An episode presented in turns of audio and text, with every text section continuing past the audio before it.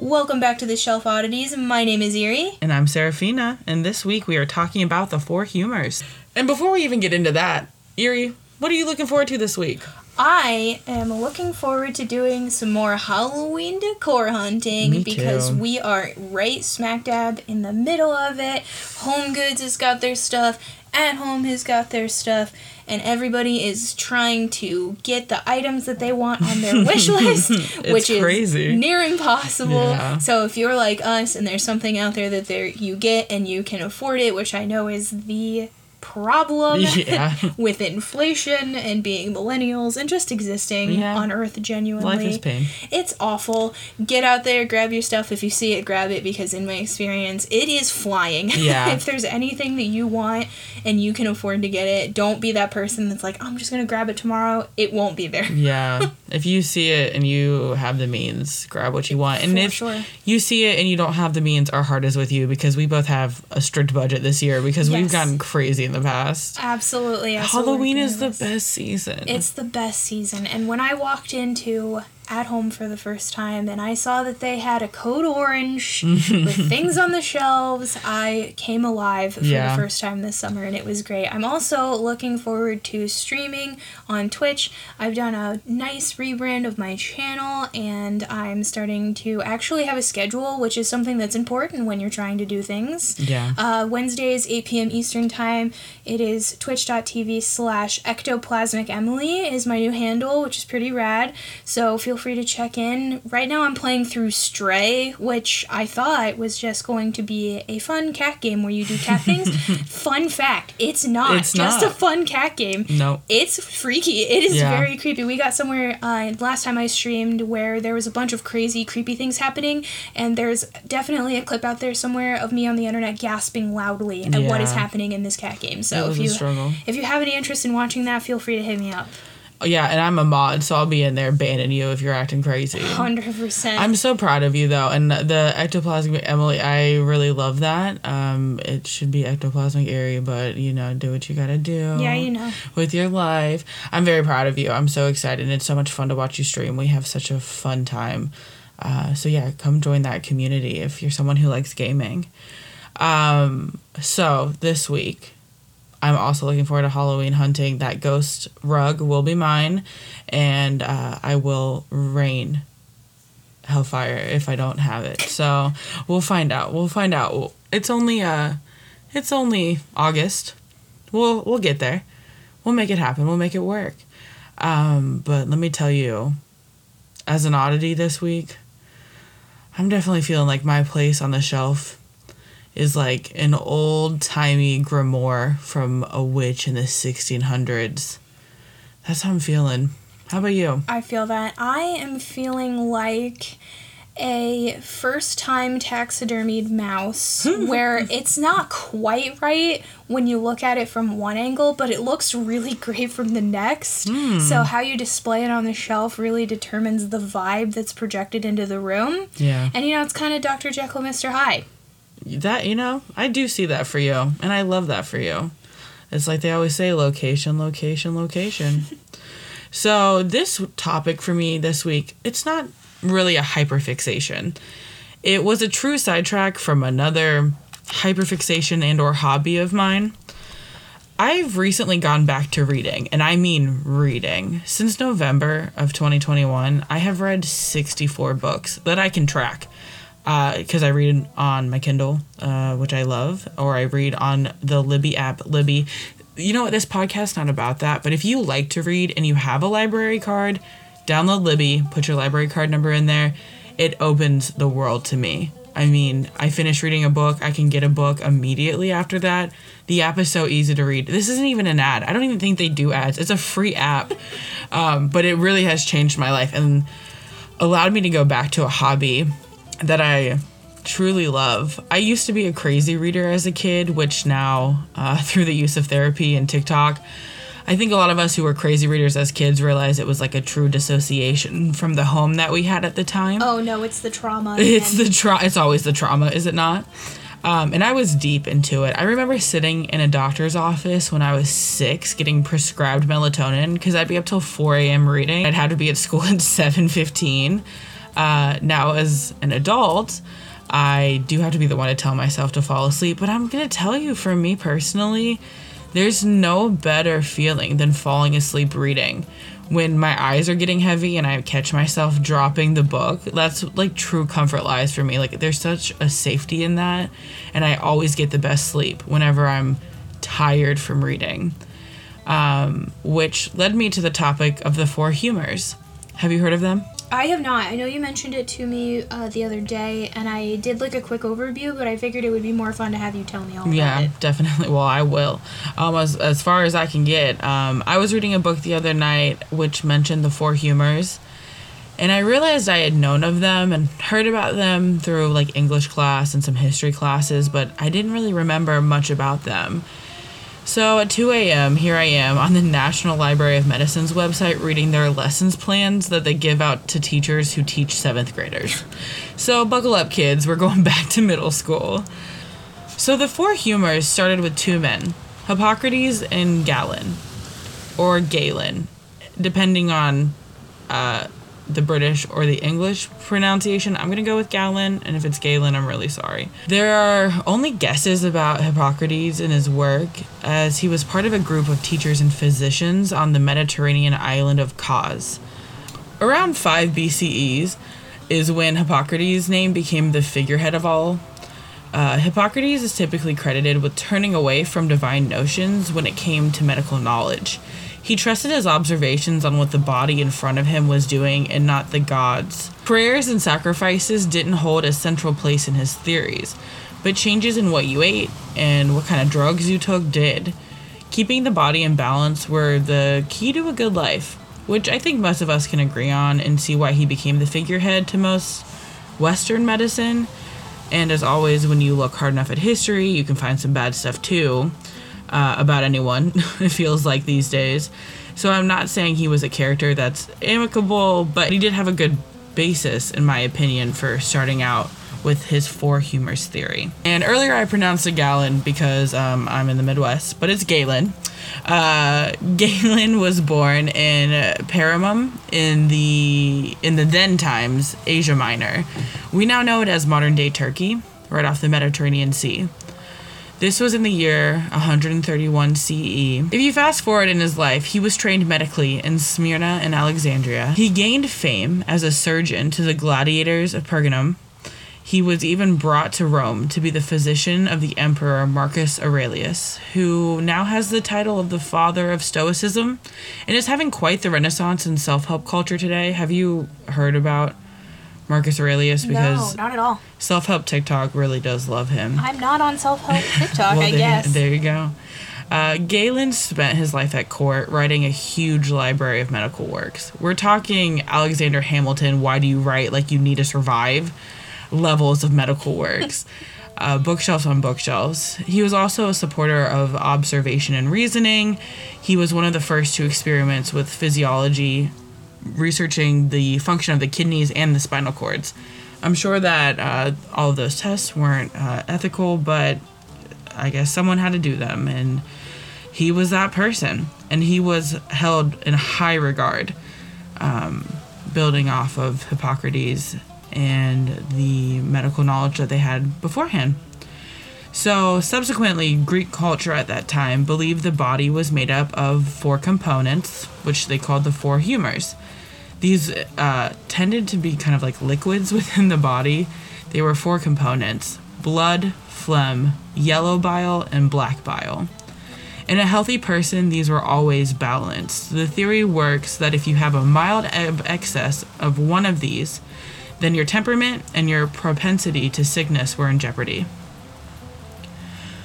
Of course, a lot of things come into play with this the seasons, the elements, which do make sense. In the winter, you have a runny nose because the weather changes a bunch and it's cold out.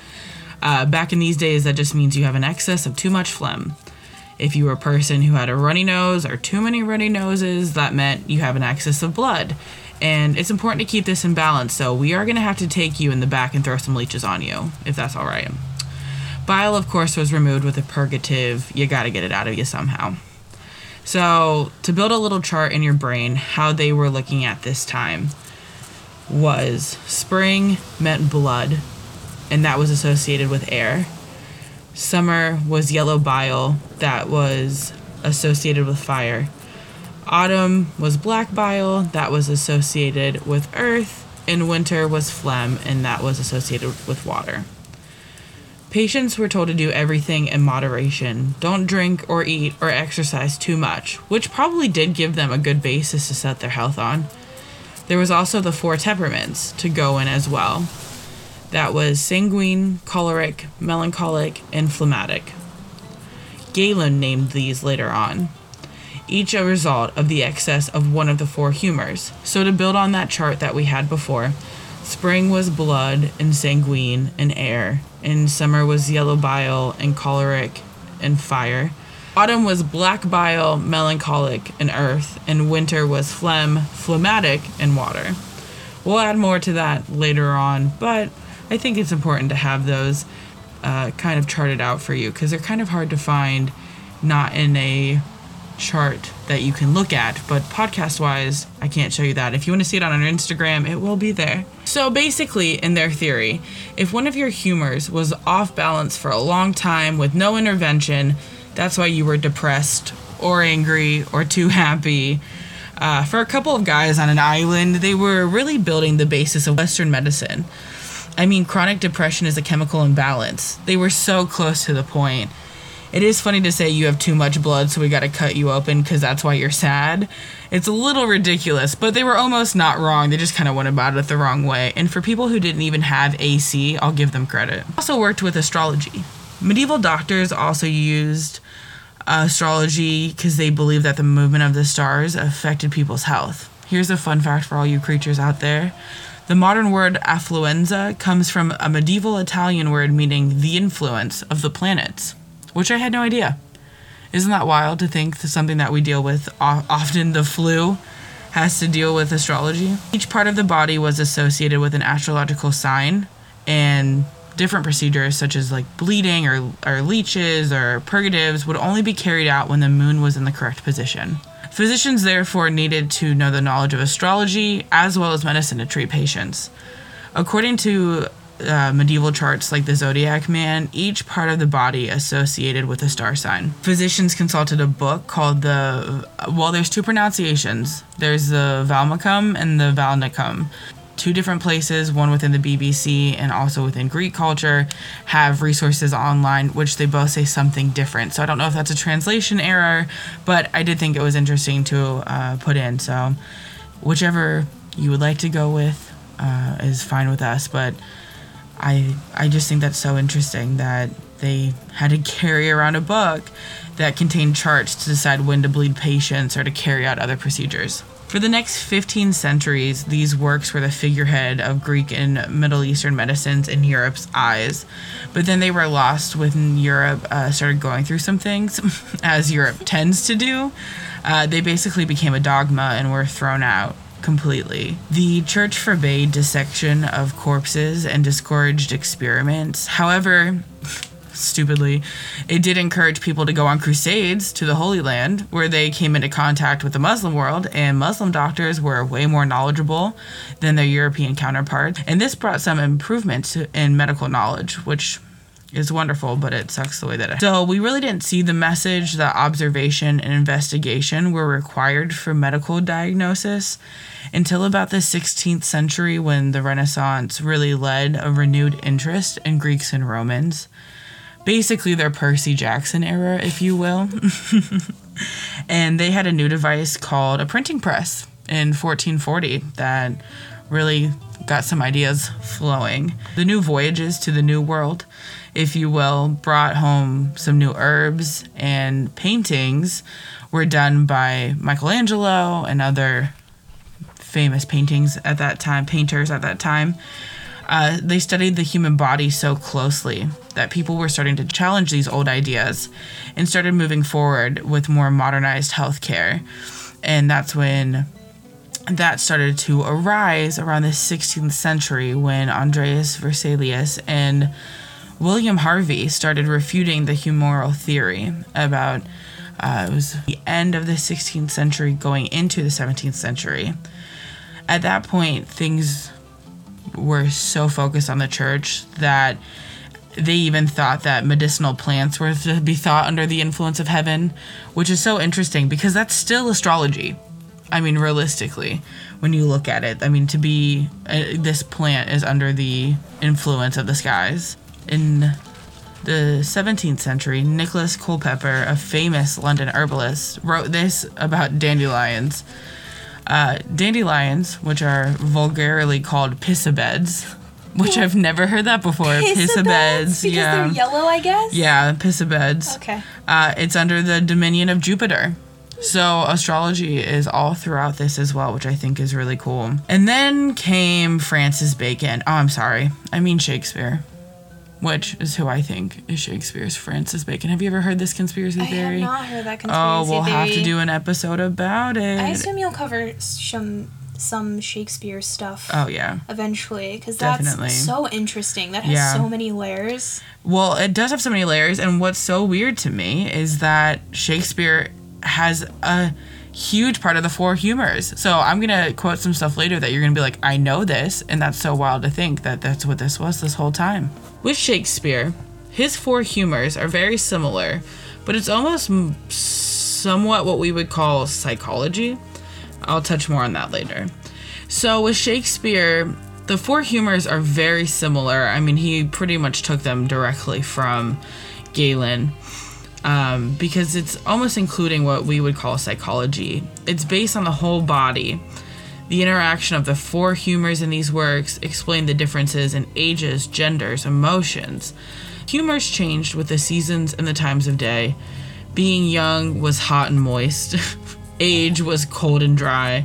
Men were hotter and drier than women. The mind's inclination follows the body's temperature. To quote uh, experts on this, which we will link, everything that I have here will be linked in the show notes. To quote the BBC, Shakespeare depicts the full range of humoralism in his dramatic characters.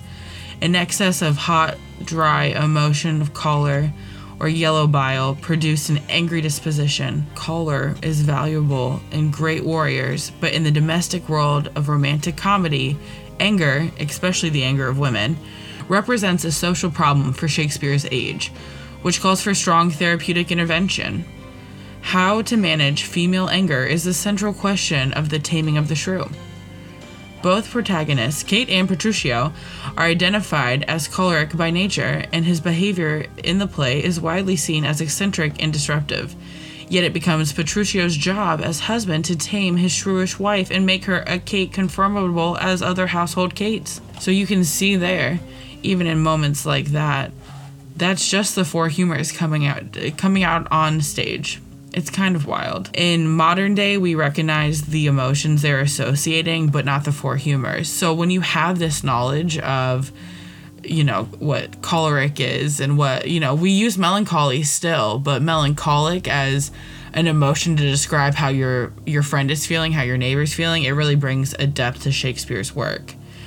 Um, in The Merchant of Venice, Shylock is reveled by anti Semitic Venetians who might have seen him as a pathological case of unnatural melancholy. And when the body's natural heat and moisture were burned up by vengefulness, like Shylock's against his Venetian enemies, the naturally clear fluids of the brain became darkened, resulting in an excess of the melancholy humor and what we might recognize as depression and unresolved anger these days. So, this is the most basic seventh grade knowledge of the four humors and the temperaments to go along with it. There is a deeper knowledge to all of this, of course, and I'm definitely not an expert. But for 2 a.m., finding out that these men who had been so close to the point and the basis of all of our medicine was definitely a wild a wild trip just to understand this fantasy novel a little bit better. And that's what led me here and now has led all of you here. And uh, i want to thank you for keeping your humors balanced while you listen to me because i'm sure it could uh, cause a little bit of um, choleric by nature if you will to sit here and listen to people be so close to the point and yet so so far away. So now that you know this and listening to how shakespeare francis bacon how they put this into their plays and i mean this was this was the timers on stage has this shown you i think that they mention it a little bit in like the game of thrones books from what i've heard and oh, you know, anything that's like medieval, they tend to throw in, you know, oh, the humors.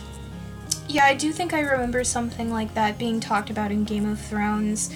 I have read Game of Thrones. I've also been told that if you're someone who's read Game of Thrones, you're going to tell everyone that you read them. I was gonna say that Um, if you didn't. Uh, Don't worry, I'll cover it. And that's just because it's a time commitment Yeah. if you haven't read them. If you don't like something that goes into extreme depth, like if you don't want to hear about someone describing a dinner table for like 200 pages, I don't recommend it because George R. R. Martin will go into. There are 1,500 named characters in the first Game of Thrones book, and about 10 of them actually matter. So that is why Yeah. I think this definitely is in there, and it gets muddled up with all the other random stuff that's happening. What's interesting about it being in the Game of Thrones books is that it's definitely in other pop culture places that you wouldn't expect either.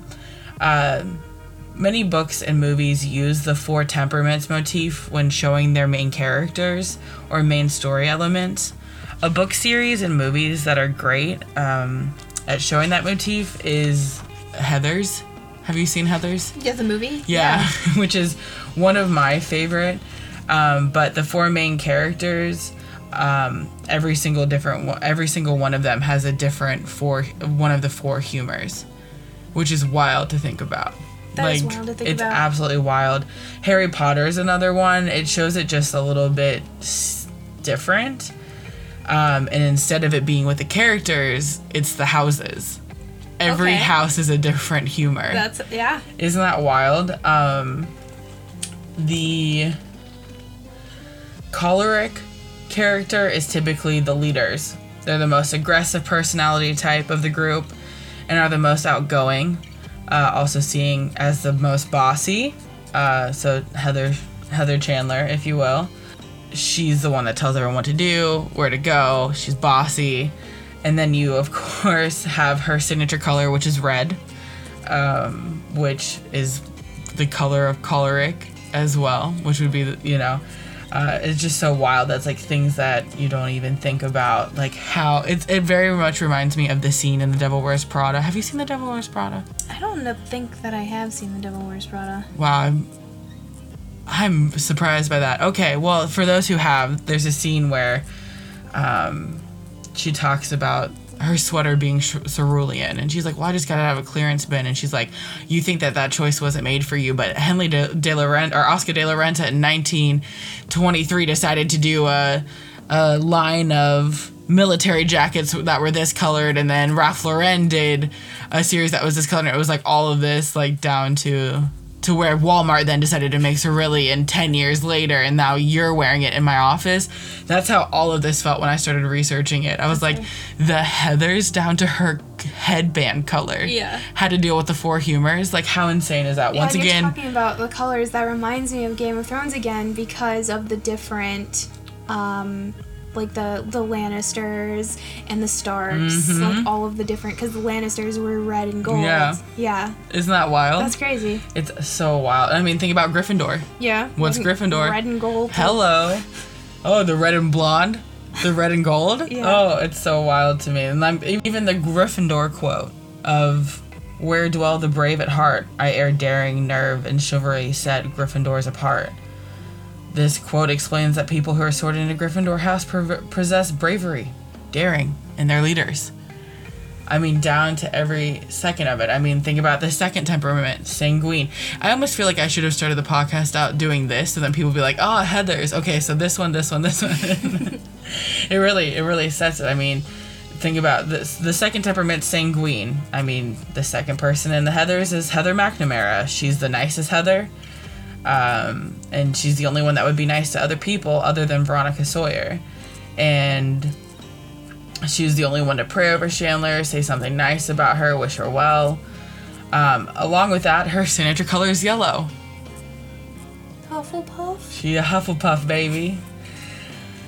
And uh, it's just wild to me. I mean, we can even go into the third and the fourth. I mean, the next one would be phlegmatic. That's Heather Duke. What's her color? Green. She's aggressive. She's uh crazy. She's a bitch. Oh no. You know? She might just be a Slytherin. Shit. What? they phlegmatic people. They do be phlegmatic. And last but not least, you got your melancholics. You got your technically your Ver- Veronica Sawyer. I mean, she's not a Heather, but is she though? She's she's the Heather in my heart. Heather adjacent. she's the she's the smart one, the intellectual. She's cunning and smart. She might just be a Ravenclaw. Wouldn't you know that? So, I mean, you're looking at two of the most influential pieces of media in my life.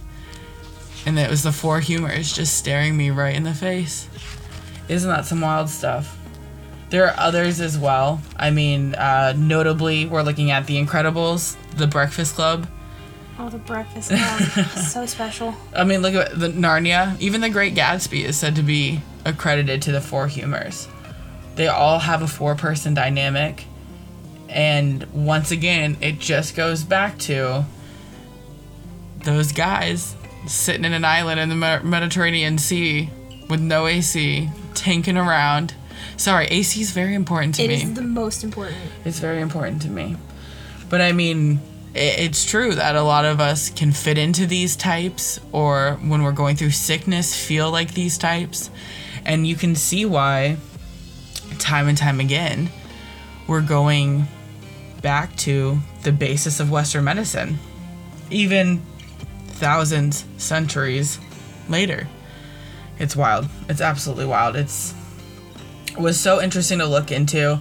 I know that there's more. I mean, there's technically nine because they all you can have half and half, right? So like you get winter and you get autumn together. What do you got? You get autumn and you get summer together. What do you got? You know. Mm. So it's like the you. There's also you know the uh, the tertiary colors of the chart but i think that the four humors are enough to uh, try to try to get into but i think having the heathers as a chart really shows you you know you're getting a little too aggressive baby? We're putting a leech on you. It's happening. That's fair. We got to balance you out. You need some balance. You need some peace. So that is uh my you know so how are your four humors? You feeling balanced? I don't think anyone is actually balanced. No. I think we, you know, we try to fake it till we make yeah. it, but hell no. I think I think instead of a balance, it's just a there's a a, a domination of one. Sure. It's kind of like the love languages that oh book. Oh, God. Where it's like it's you're technically all of them, but you have one that's a little bit more. One that works better. I fucking hate the line love languages. yeah, not you. a fan. Not a fan. Can I tell you that I had somebody tell me that it's not supposed to tell you what you're good at. It's supposed to be the to give you a map to show you where you're broken. So it's like oh god no. It's, it's like always really, the trauma. It's always it's the always trauma. trauma. But once I looked at it that way, I was like, oh, I do have yeah. hurt in these places, and I can work on that, yeah, that which tracks. is kind of cool. Which I think that we'll have other episodes about that. I want to start doing some stuff about life and a sense of higher higher forms of being and showing up as your highest self and I know that you hate the love languages, but I do. I mean, that was really a turning point when I was like, oh, it's a map. It's See, a map. It's not a chart. It's a map. I think that they make sense, but I am a cat, literally yeah. personified, and my love language is leave me the fuck alone, and yeah. that's not really an option. Um, so uh, her quality time is just zero. it's just zero. She said, "Don't touch me. Don't look at me unless yeah. I want you to," which is so funny that I don't know. We're friends in a way because I'm such a dog person. Yes. I mean, I've always had cats, but I'm such a dog person. But look, look at us, look at us making it work. It's just because I am a dog. We're, we're like that uh, like that grumpy old dog and cat that you see on TikTok that like cuddle each other sometimes. 100%. That's us. Hundred percent. Also, while we're talking about us, yeah. and if we were to describe ourselves, I have mm-hmm. and always will be a Gryffindor, obviously, yeah. For sure. Yeah. So. I'm a Ravenclaw. That tracks. I always thought because like when you watch the movies, you're like, I'm a Gryffindor. Like, I'm not. I'm a Ravenclaw. That's fair. I'm investigating. I'm in your business. I want to know what's going on. Our my friend called me in the middle of us recording this podcast, and I paused to call her back because I thought she might have a little update on some chisme going on, and I was like, I want to know what's going on. The hot guy. I always I'm a little snapple. You little you you just you open me up and I got a random fact for you. You need the tea. A rock fact of the day. A rock fact. Talking about um, Hogwarts houses does remind me to mention that since we are talking about it, I, I don't support J.K. Rowling. Mm-hmm. Oh yeah, all. no, me either. Just mentioning that. Yeah. Uh, I can separate the art from the artist pretty well on that 100%. one. If- Some things I can't. That one I can. For if sure. anyone saw the meme joking about how Hatsune Miku uh, rewrote um, Harry Potter and now is credited with writing Harry Potter, which I hope you know who Hatsune Miku is. I do. Um, that is accurate. Yeah, Yep. yeah, I'm good with uh, supporting the art and not the artist, especially in that occasion. Some things, it's hard to do that. This one, not so much. Got nostalgia, not for her. Yeah, definitely. Yep. Goodness. Well, you know, I I didn't expect to start this podcast ending it with Harry Potter, but we do be millennials sometimes, and that just that's how it works. But you know, while you're out there hanging out listening to this podcast, I hope you're uh, keeping your humor balances, and uh, I hope you're staying out, Arcadia.